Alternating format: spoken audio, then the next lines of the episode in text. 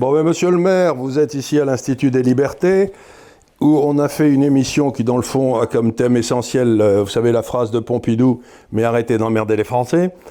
Euh, et donc, on essaye de recueillir des témoignages. On a eu des témoignages d'artisans à Clermont-Ferrand, de quelqu'un qui cherchait à, faire, à empêcher un hôpital de fermer au, au Blanc. Et donc, on aimerait aussi vous faire participer pour nous expliquer comment on pourrait les forcer à cesser de nous emmerder, quoi. C'est... Euh... Vous voyez ce que je veux dire, c'est euh, il est en... à définir. Mais il y a des gens qui ont comme seul but dans la vie d'empêcher les Français de, de bosser et d'avoir du bon temps.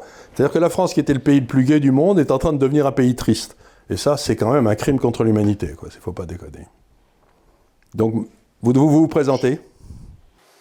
Alors, moi, moi j'ai, j'ai, euh, j'ai l'impression... qu'ils ont tellement continué à nous emmerder pendant la crise sanitaire, oui, à être des empêcheurs euh, d'agir, euh, qu'il euh, peut y avoir euh, une sorte de prise de conscience et à un moment donné un mouvement euh, qui traverserait euh, un peu toutes les tendances, qui ferait qu'on euh, rentrerait collectivement en résistance. En tous les cas, j'espère, j'espère quelque chose comme ça. Je, moi, j'avais, j'avais poussé un coup de gueule tout au début du confinement, euh, euh, adressé au président de la République, pour dire « mais qu'est-ce que c'est que ce cirque, quoi ?» Et nous, euh, les maires, puisque je parlais en tant que maire, on est, on est mis euh, en situation de, de voir... Euh, tout résoudre. Or, euh, ça fait des années et des années qu'on nous diminue nos dotations euh, de fonctionnement. Les dotations de fonctionnement, c'est quelque chose qui a été prévu, c'est une redistribution euh, de l'impôt euh, par l'État en direction des collectivités, et euh, c'est prévu pour mettre en œuvre des domaines de compétences obligatoires que les collectivités euh, euh, ont euh, de façon prévue par la loi. Or, euh, depuis... Donc, attendez, temps, attendez. Rendu... Si, si je peux vous arrêter une seconde, donc ça veut dire que l'État vous dit vous devez faire ci ou ça, et on vous envoie l'argent pour le faire. Non. Oui, c'est ça. C'est, c'est ça. ça. C'est-à-dire il vous force à faire des choses et il vous donne un budget pour le faire. Enfin, oui, c'est, c'est... alors, il nous force à faire les choses. On est un peu libre quand même de, de s'engager, mais il y a, y a un certain nombre de domaines de compétences. Et on se rend compte que... Euh, à force de, de disséquer, découper tout ça euh, entre les compétences de l'État, celles des régions, celles des départements, celles des, des communes, et cetera, les gens euh, ne savent plus à qui s'adresser. Et il y a des tas de domaines euh, qui, qui n'entrent dans aucun domaine de compétences obligatoires. Je donne un exemple. Euh, la restauration scolaire, par exemple. La restauration scolaire n'est en aucun cas un domaine de compétences obligatoires des communes. Alors, euh, alors, mais ou encore l'accueil de la petite enfance, les crèches. Mais euh, on nous diminue depuis douze ans, c'est-à-dire euh, ça a commencé, c'était sous Sarkozy. Ça a bien bien décollé sous, euh, sous Hollande, et puis ça continue euh, plein pot euh, sous, euh, euh, sous, sous Macron. C'est important parce qu'on parle de dotation de fonctionnement. Les dotations de fonctionnement nous permettent, à nous les maires, de mettre en œuvre le service public qui apporte du service à la population et qui garantit euh, le, le, le socle républicain, le, le, le, le, le lien social, la solidarité nationale. Et à partir du moment où on diminue nos, ces, ces dotations de fonctionnement, on est mis en difficulté pour mettre en œuvre nos domaines de compétences obligatoires. Alors quand on se retourne vers le préfet ou vers un ministre, ils nous répondent avec un sourire narquois, mais recentrez-vous sur vos domaines de compétences obligatoires. Ça veut dire supprimer la restauration scolaire, supprimer euh, les crèches, su- supprimer tout ça. Et le, le foyer de personnes âgées n'est absolument pas une compétence obligatoire des communes. Ce qui est très lâche de la part de nos gouvernants, parce que ça met les maires en, en premier rang. Euh, imaginez qu'on dise à la population « Allez, demain, il n'y a plus de crèche, il n'y a plus de foyer de personnes âgées. » Mais les gens ne comprendraient pas parce qu'aujourd'hui, euh, euh, aujourd'hui, ils pensent que ça leur est dû. Alors, ça, on, est, on est tout à fait en difficulté. En même temps, euh, le, le populisme ambiant laisse à penser que les... Euh, Euh, les, les, les, les fonctionnaires euh, euh, seraient très payés, trop, trop payés, seraient des nantis, ce qui est complètement faux dans les collectivités territoriales. il y a des fonctionnaires d'État euh, en région et surtout euh, dans les ministères ou à l'Assemblée nationale qui sont certainement trop nantis, trop payés, mais dans, dans la plupart des collectivités, les fonctionnaires travaillent beaucoup, travaillent bien et, et euh, ne sont pas suffisamment reconnus et pas suffisamment payés. Alors tout ça est compliqué à mettre en œuvre et quand on rentre dans une difficulté, alors les maires sont maltraités. Tous les présidents de la République et tous les gouvernements, les uns après les autres, nous, nous considèrent comme des variables d'ajustement budgétaire, puisque tous les ans, l'État a la possibilité de présenter un budget en, en, en, enfin, déséquilibré, en déficit, et il n'y a aucun problème, il creuse le déficit. Or, nous, les maires, nous n'avons pas le droit de présenter un budget en déficit, sinon on nous retire la gestion euh, de, notre, de, de, de notre ville. Donc, nous, nos budgets sont équilibrés, il faut qu'on se débrouille, et puis euh, ces baisses de notation correspondent à de l'argent qui nous est ponctionné, qui nous est dû, mais qui nous est ponctionné pour essayer de, de combler un petit peu, depuis de nombreuses années, ce déficit de l'État. Donc, donc Hervé, Hervé, Hervé, euh, excuse-moi, parce que juste si je te suis bien, euh, en plus, avis personnel, je trouve que pendant la, la, la gestion du Covid, Euh, les maires, qui il y a encore sept, huit ou neuf semaines, étaient mis aux orties, où on disait qu'ils servaient à rien, qu'il fallait les supprimer, et cetera, et cetera, on vous a quand même bien laissé vous démerder avec un domaine de compétences qui n'était pas le vôtre, la gestion du Covid sur les, sur les communes. Et, et moi, ça me, ça me rend assez fou.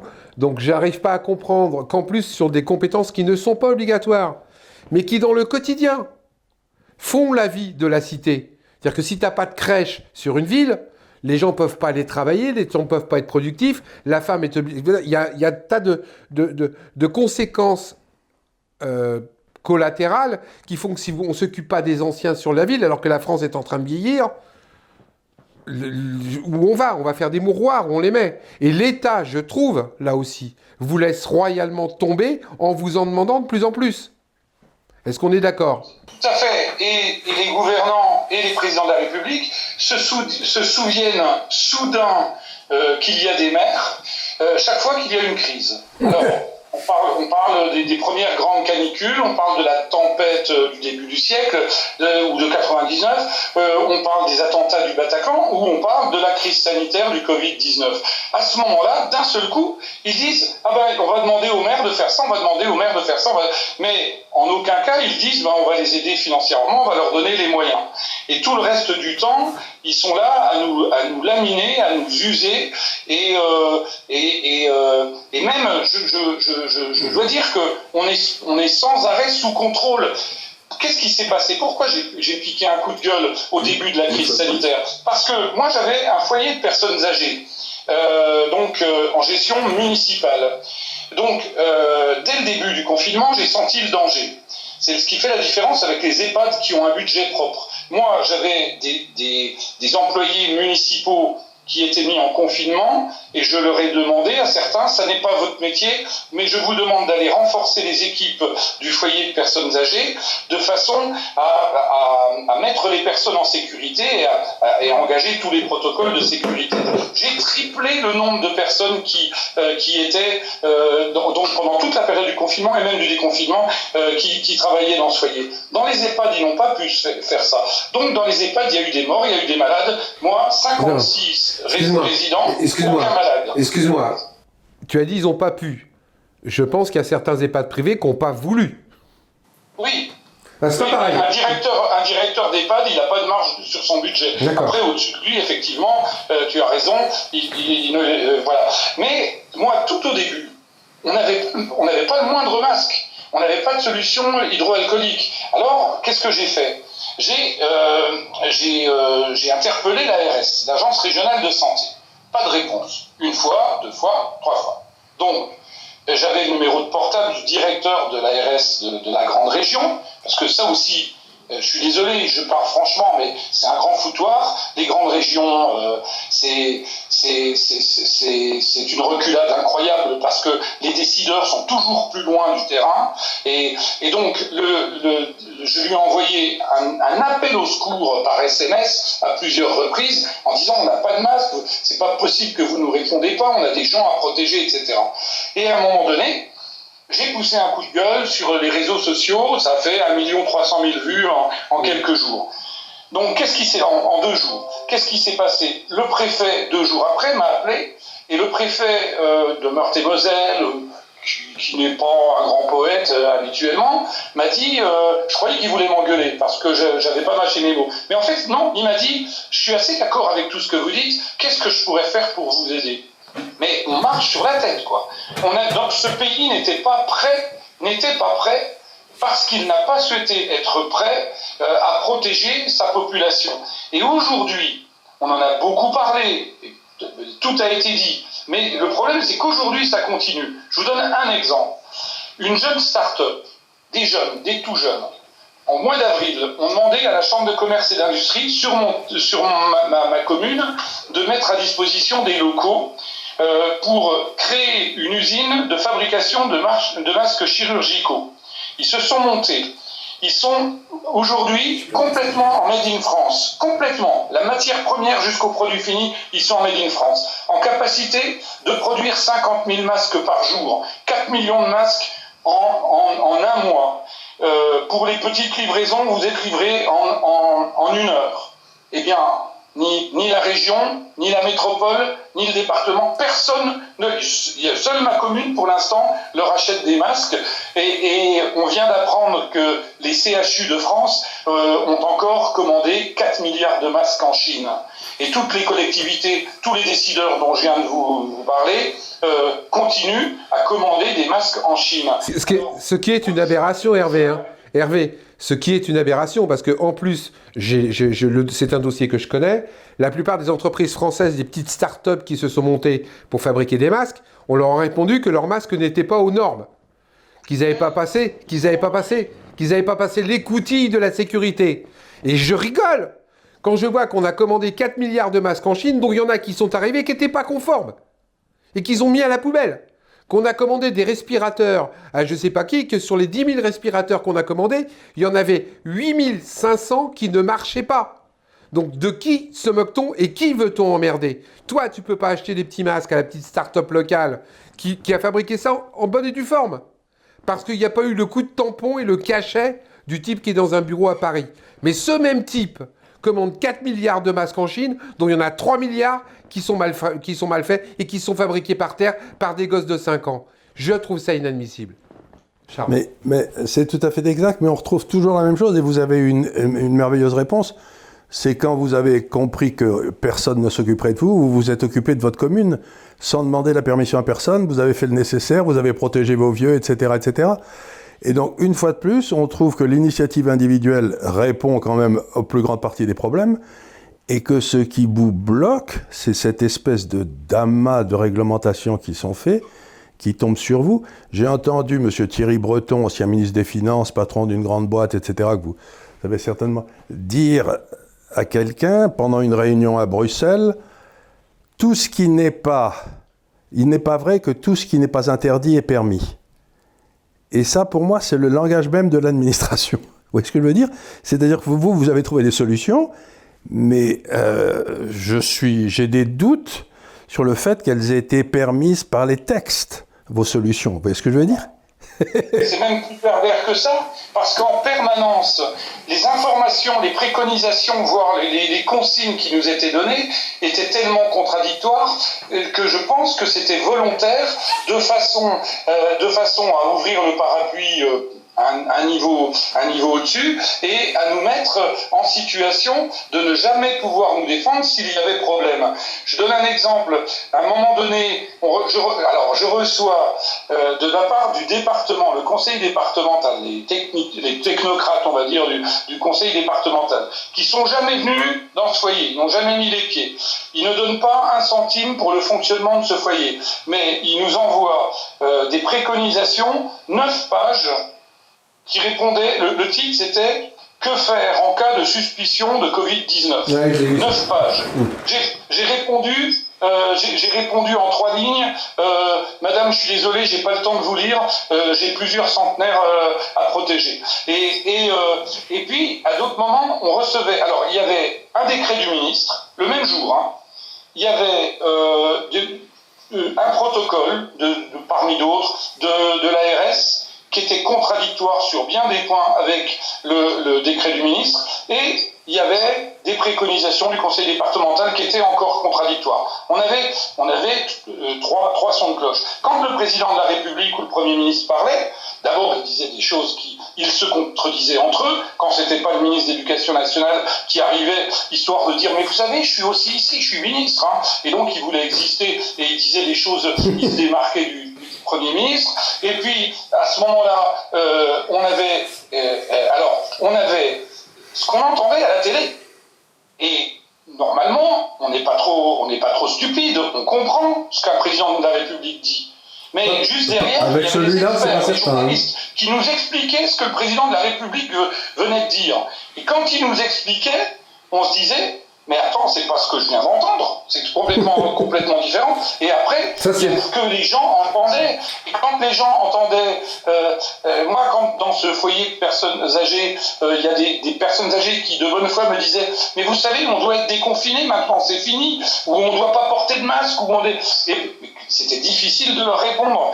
Et puis, juste un truc, le jour, le quatorze juin, le président de la République, il est à la télévision, et il dit... J'ai décidé que le lundi vingt-deux juin, tous les enfants retourneraient à l'école, c'est obligatoire. Et moi, je me pose la question, il est qui pour dire ça ? il est, il est juste président de la République, c'est pas lui qui fait les lois, c'est pas lui qui décide d'un seul coup. Il dit, toutes les crèches devront rouvrir. Les crèches, c'est pas une compétence obligatoire. Il n'a pas le droit de, de, de, de, de, de déclarer ça. Il est, il est, il est pas dans, il est pas dans son rôle. Et puis l'école, l'école n'est pas obligatoire, c'est l'instruction qui est obligatoire. Alors, s'il nous avait laissé faire avec discernement, c'est-à-dire que moi, euh, j'ai, j'ai, à, à certains moments, je n'ai pas respecté les consignes du ministre. Et j'ai, j'ai dit, je m'en fous, je fais les choses avec discernement pour essayer de protéger les gens, les enfants, mais aussi les adultes. Eh bien, s'ils nous avaient laissé faire, les choses se seraient bien mieux passées que, comme vous le disiez tout à l'heure, quand, quand elles sont décidées par un type qui est dans un bureau euh, en fonction de ses humeurs. D'autant plus que je rappelle par rapport à ce dossier-là que aucune institutrice ou professeur des écoles, dans le cadre de la réouverture obligatoire, n'a été testée euh, Covid avant de rouvrir l'école le lundi vingt-deux. Et qu'aujourd'hui, encore hier, il y a des écoles qui ont été fermées parce que des cas de Covid se sont déclarés dans les écoles. Donc c'est une aberration. Le troisième truc, c'est rouvrir des écoles le vingt-deux juin, alors que la semaine d'avant, tu disais aux gens que c'était pas obligatoire et qu'ils se sont organisés pour que ça soit pas obligatoire. À huit jours de vacances, tu te poses la question pourquoi ils continuent à emmerder les gens ? Pour rien, parce que je suis entièrement d'accord avec toi. Un, il n'avait pas le droit de le dire. Deux, c'est un non-sens sanitaire. Et dans la géographie, et dans le temps. Donc je ne comprends pas, et on ne comprend pas pourquoi ils font ce genre de choses. Et on arrive toujours à la même chose, c'est... On nous explique que nous sommes maintenant dans une société de l'information, qu'avec l'Internet, tout le monde est parfaitement informé, qu'on peut prendre les décisions qu'on veut, et cetera. Et il y a une espèce de, de volonté de faire remonter toutes les décisions à un point unique, ce qui fait que si ce point unique se trompe, ça sera une vraie catastrophe, quoi. La beauté des multiples décisions, c'est qu'on peut espérer qu'il y en aura un certain nombre qui seront bonnes, puis il y en aura quelques-unes qui seront catastrophiques. Mais si le type au sommet se trompe et prend une décision unique catastrophique, c'est la vraie catastrophe. Donc on est en train de bâtir, ce que j'appelle dans mon langage, un système extraordinairement fragile. C'est-à-dire un système où plus personne ne bouge, et s'il y a un coup qui arrive sur le côté auquel personne s'attend, ça se casse.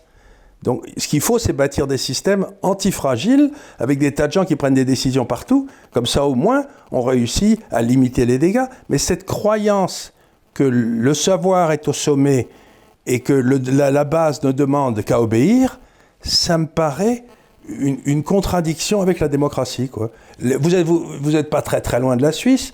Ben, les Suisses, ils n'ont pas eu tous ces problèmes, hein. Bien sûr.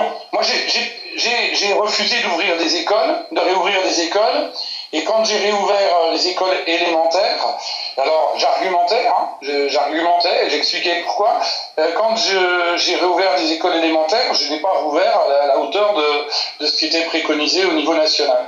Et alors... Pour, pour montrer que j'étais pas euh, sur du dogme, sur euh, une opposition stupide, dans mon arrêté, euh, j'ai, j'ai, j'expliquais que j'avais, euh, j'avais euh, contacté euh, tout, tous les directeurs d'école, et tout cela ça avait été fait en concertation avec, les, avec tous les enseignants. D'ailleurs, c'est est, est un exploit quand vous arrivez à, à réunir cent pour cent d'avis favorables des enseignants. Ouais, c'est un exploit. Et, et quasi, et quasi la même chose de la part des, des, euh, des, des parents dans une ville de, de plus de neuf mille habitants. C'est, c'est, voilà, ça, ça veut dire que vous êtes normalement, euh, vous avez raison. Eh bien, euh, sur mon arrêté, c'était marqué que c'était en concertation avec les directeurs d'école.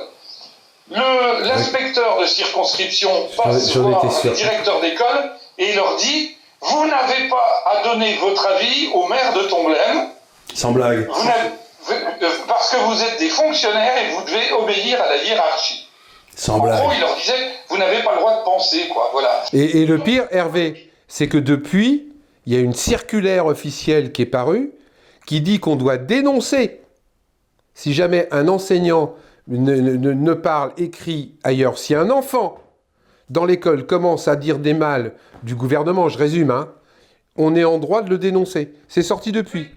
Et là, et là en plus, on n'était pas en train de dire du mal du, du gouvernement, on était en train de rechercher des solutions euh, suffisamment euh, sécurisées pour l'accueil des enfants et pour faire, faire l'école euh, de façon humaine. Hein, parce que quand euh, on nous a fait des croquis pour, pour nous dire que ça rentrait dans les cases, euh, et c'est-à-dire qu'ils on, on étaient capables de dire, ben, si c'est pas possible de les emmener en récréation, ils peuvent faire la pause dans l'école, mais avec deux mètres carrés, euh, avec deux mètres carrés, un enfant de de dix ans. Puis alors, ils nous avaient fait des croquis. On aurait cru le, le sketch de, de, de la Zézette dans, dans le Père Noël et l'ordure. Ça ne rentre pas dans les cases. Hein. On aurait cru ça. Eh bien, euh, on n'était pas, on n'était pas en bagarre contre le gouvernement. On essayait juste d'être intelligent. Euh, et et, euh, et, et, et j'ai eu un contact avec l'inspecteur d'académie qui, lui, me disait le contraire. Il me disait, mais moi, je, je suis ravi que euh, vous preniez l'avis euh, euh, des directeurs d'école, mais voilà, c'est des petits chefs, des petits chefs, euh, ce, ce pays crève de tout ça. D'accord. Ah ben je crois que là, vous avez, résolu, vous avez, dans le fond, vous avez résumé nos émissions, là, vous savez, c'est, on est en train d'expliquer que, j'ai, il y a longtemps, j'ai, j'ai écrit un livre, il y a, il y a vingt ans, qui s'appelait « Des lions menés par des ânes ». Et moi, plus je vieillis, et plus j'ai l'impression que les Français sont vraiment des lions menés par des ânes. C'est euh, c'est d'une grande tristesse, mais euh, et vous êtes un exemple de ces lions, parce que vous essayez de vous dépatouiller dans des situations impossibles. Et une fois que vous le faites, euh, on vous explique que euh, vous avez bien fait, que ça a été pour le bien de votre commune, mais que vous auriez pas dû. Et que surtout, si jamais il y a un problème, c'est toi le responsable juridiquement. Parce qu'en plus, on a, on a oublié le côté juridique des choses, c'est que, un, ils te laissent te démerder, deux, ils te disent de faire les choses sans te dire de les faire, tout en te disant de les faire. Mais si jamais il y a un problème, t'es tout seul devant la justice. Ces gens-là ne prendront aucune responsabilité. Et ça, c'est pour moi, c'est aussi intolérable, parce que ça veut dire que non seulement ils sont incompétents, mais en plus, ils n'ont pas de couilles. Pardon. Il y en a certains qui sont des femmes, donc c'est normal. Ouais. Mais... Non mais... Après, euh, à un moment donné, au début là, du confinement, il y a des députés qui disaient... Euh... Euh, qui disait bah, on, va, on va déposer une proposition de loi euh, pour essayer de faire en sorte de, euh, de sortir euh, les, les maires de cette responsabilité pénale. Euh, La loi d'amnistie. Déjà, ils auraient pu y penser il y a longtemps, parce que c'est quand même quelque chose aujourd'hui. Euh, aujourd'hui, euh, n'importe qui se tord la cheville euh, sur le trottoir et est en capacité de se retourner euh, contre le maire. Et comme très souvent les juges aiment bien euh, se payer euh, un élu, euh, surtout quand il a un petit peu de caractère, et cetera, ça, et se faire une petite publicité personnelle, ça fonctionne bien. On est dans un pays comme ça. Alors, c'est, c'est, c'est sûr que moi, quand j'ai entendu ces députés faire cette proposition, je me suis dit, bah, ça peut être bien, ça va... Mais, mais, mais très franchement, si, si, euh, si j'accepte l'idée qu'il y a un protocole sanitaire d'éducation nationale, ce qui signifie qu'il y a danger, mais que je fais rentrer les enfants à l'école dans le, avec un, un, un protocole qui est impossible à mettre pratiquement en, euh, en marche, en fonctionnement. Euh, donc je vais avoir des enfants malades ou des, ou des, des adultes malades. Et à ce moment-là, ça me fera une belle jambe de ne pas être responsable euh, pénalement s'ils si, si, si avaient déposé leur proposition de loi. Ça me fera une belle jambe, mais moi, ce que je veux avant tout, c'est que les gens soient en sécurité. Voilà, et je pense que la, la, la grande majorité des, des maires dans ce pays sont euh, sur, des, sur des démarches comme ça, aussi mais simples oui, mais et oui. que, et nobles que celles-ci. C'est évident, Hervé, sauf que, euh, ayant jeté un petit œil sur cette loi, il faut que tu saches que cette loi n'a pas été faite que pour dédouaner les maires. Il y a des petits paragraphes dedans qui dédouanent ceux qui sont vraiment responsables. Et ils ont préparé leur propre amnistie en prenant l'excuse des maires. C'est pas tout à fait pareil. Bon, ben écoutez, tout ça est passionnant, mais vous voyez, on a, on a interrogé, je vous l'ai dit, des, des artisans, des, et on a le même message partout, partout, partout, c'est on est étouffé. On est étranglé, on ne peut pas bouger, on ne peut pas avoir des initiatives, on ne peut pas... Et donc, il va falloir réfléchir sérieusement à une façon euh, de faire la nuit du quatre août, si vous voulez, que on, en quelque sorte, il faudrait décoloniser la France de son État. Entre autres. Vous voyez ce que je veux dire ? C'est qu'on a un État qui nous tue, et ça ne veut pas dire qu'on ne veut pas d'État, mais ça veut dire que l'État devrait faire ce qu'il fait, c'est-à-dire, mettons, les missions régaliennes, par exemple, il pourrait s'occuper de la police, ça ne serait pas une mauvaise idée, mais mais il y a tout un tas d'endroits où l'État n'a rien à foutre, si vous voulez. Je ne vois pas, je vois pas ce que l'État a à dire sur la façon dont vous gérez le côté médical de vos écoles dans votre ville. Vous êtes le mieux à même de le faire, quoi. Ça me paraît une histoire de fou, moi, qu'il y ait des circulaires qui sortent sur la façon, qui vont vous dire ce que vous devez faire et ce que vous ne devez pas faire. C'est surtout des circulaires de gens qui n'y connaissent rien. Oui, mais ça ne les empêche pas de les faire. Hein. C'est ça le plus grave. Je, je, je voudrais dire quand même que j'ai, j'ai été, euh, j'ai plusieurs exemples euh, euh, de, euh, de, de l'inefficacité des agences régionales de, de santé. Je pense que ce sont des machins qui coûtent cher, qui sont lourds et qui ne, qui ne servent qu'à empêcher euh, euh, tout, toutes les initiatives. Et quand euh, j'ai, enfin, j'ai compris, moi, dans cette, dans cette période, qu'avant, il y avait euh, en France un plan, en cas de crise sanitaire, qui permettait aux, aux, aux préfets sur leur territoire d'engager un certain nombre de dispositifs, un peu le plan Orsec de la crise sanitaire. Euh, et, et, et que depuis qu'on a les A R S, ben les, les préfets n'ont a priori plus la main. C'est, c'est les A R S qui, qui pilotent, et comme ce sont des machines à perdre, ben c'est très très compliqué. Moi je peux vous dire que... Je, euh, donc le... Le, le, le directeur de l'A R S, euh, quand je suis intervenu sur cette vidéo, euh, quelques jours plus tard, c'est pas de ma faute, et puis je n'avais pas souhaité ça, mais il a été remercié. Et il a été remplacé par une dame, une directrice.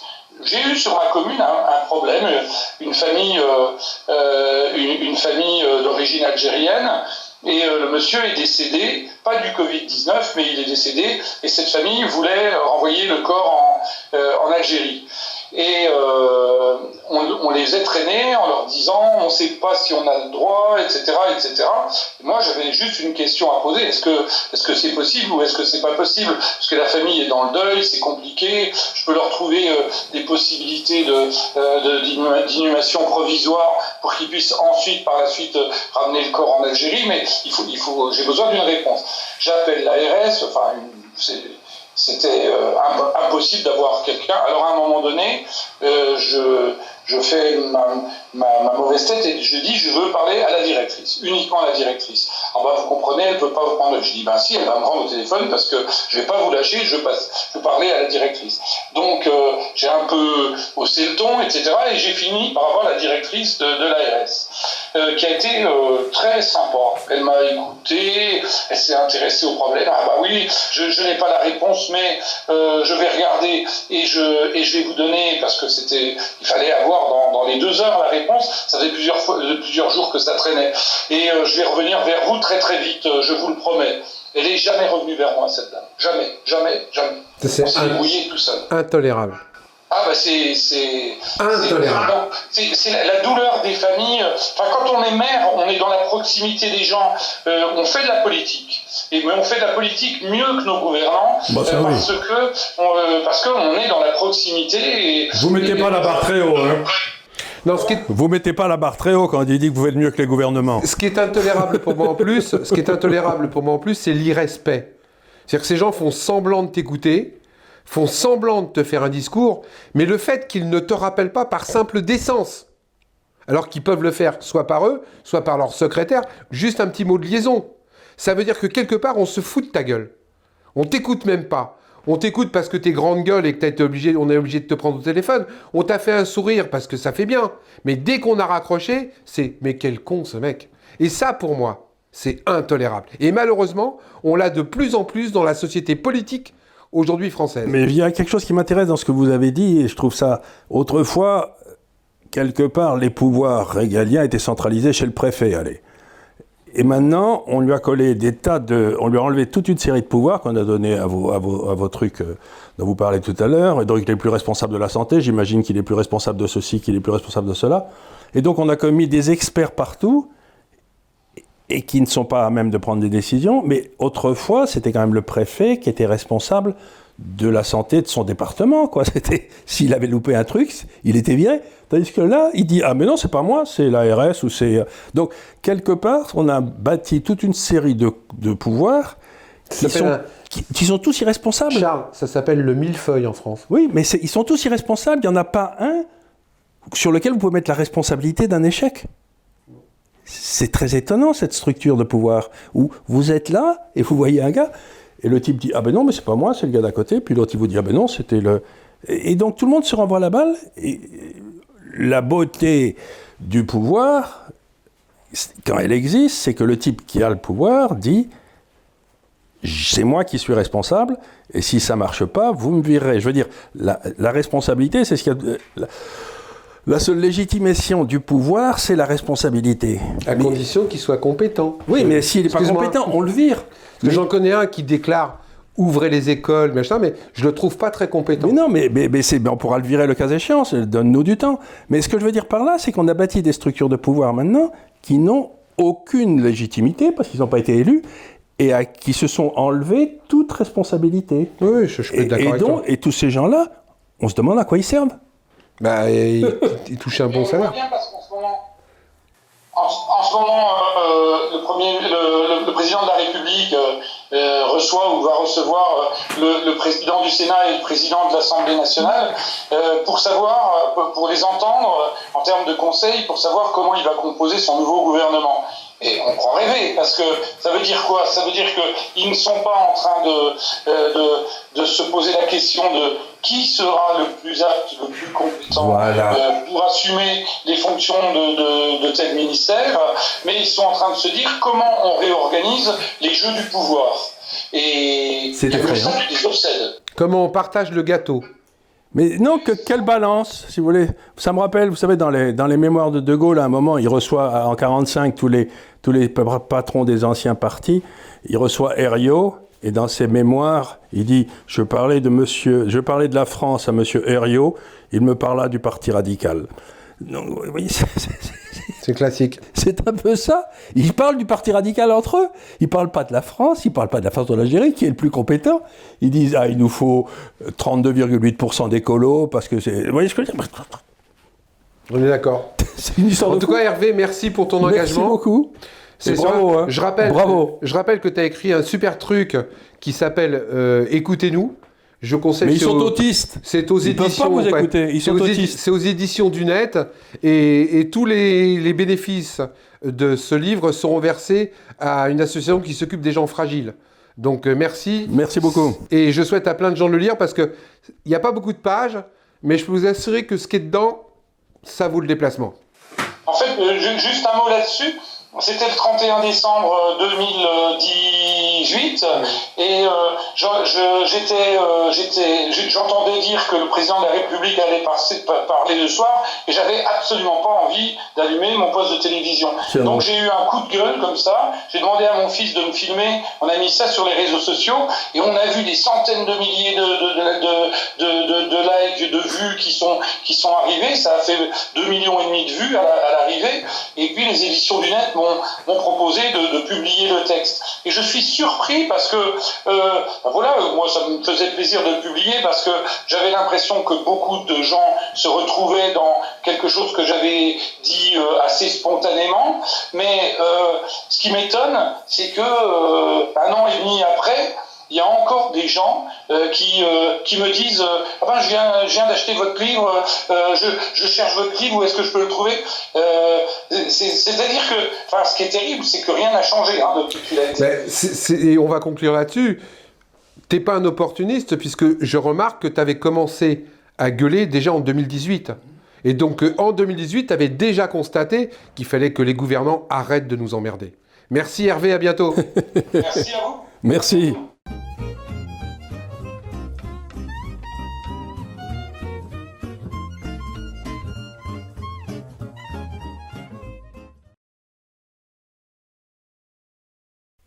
C'est le continent de l'espérance et des révolutions. Communisme et écologisme, dictature militaire et populisme. L'Amérique latine est un laboratoire politique pour l'Occident. Mais c'est aussi une terre à la culture riche, littérature variée et foisonnante, mégapole concentrée et étendue, variété des paysages et des occupations agricoles. L'Amérique latine est à la fois le miroir de l'Occident et une terre à part. Le continent propose aujourd'hui un nouveau modèle que nous explorons dans ce numéro en faisant appel aux meilleurs spécialistes. Hervé Théry, Michel Faure, Daniel Dory, Pablo Ortúzar. Ce dossier explore les identités et les constructions sociales du continent hispanique. Vous retrouverez aussi un entretien avec Charles Personnaz sur la géopolitique du patrimoine et une analyse de Bernard Lugan sur la désintégration du Burkina Faso. Nous revenons également sur l'épidémie du coronavirus, Ingrid Riocreux avec une analyse de son traitement médiatique, Pascal Salin sur les conséquences économiques et Laurent Gaillard sur la victoire des GAFAM. Frédéric Pons nous présente le drôle de match entre Trump et Biden, Iriex Denis nous propose une étude sur le conservatisme en Hongrie et Tigran Gavian sur le rôle clé de la Jordanie au Moyen-Orient. Il y a beaucoup d'autres choses à découvrir dans ce numéro de Conflit. Chemin de France, la chronique de Pascal Gauchon, une relecture d'Alain Perfit et un voyage en compagnie d'Élie Denois de Saint-Marc. Conflit, de l'Amérique latine à l'Amérique du Nord, l'émergence d'un modèle, à retrouver en kiosque et sur notre site internet.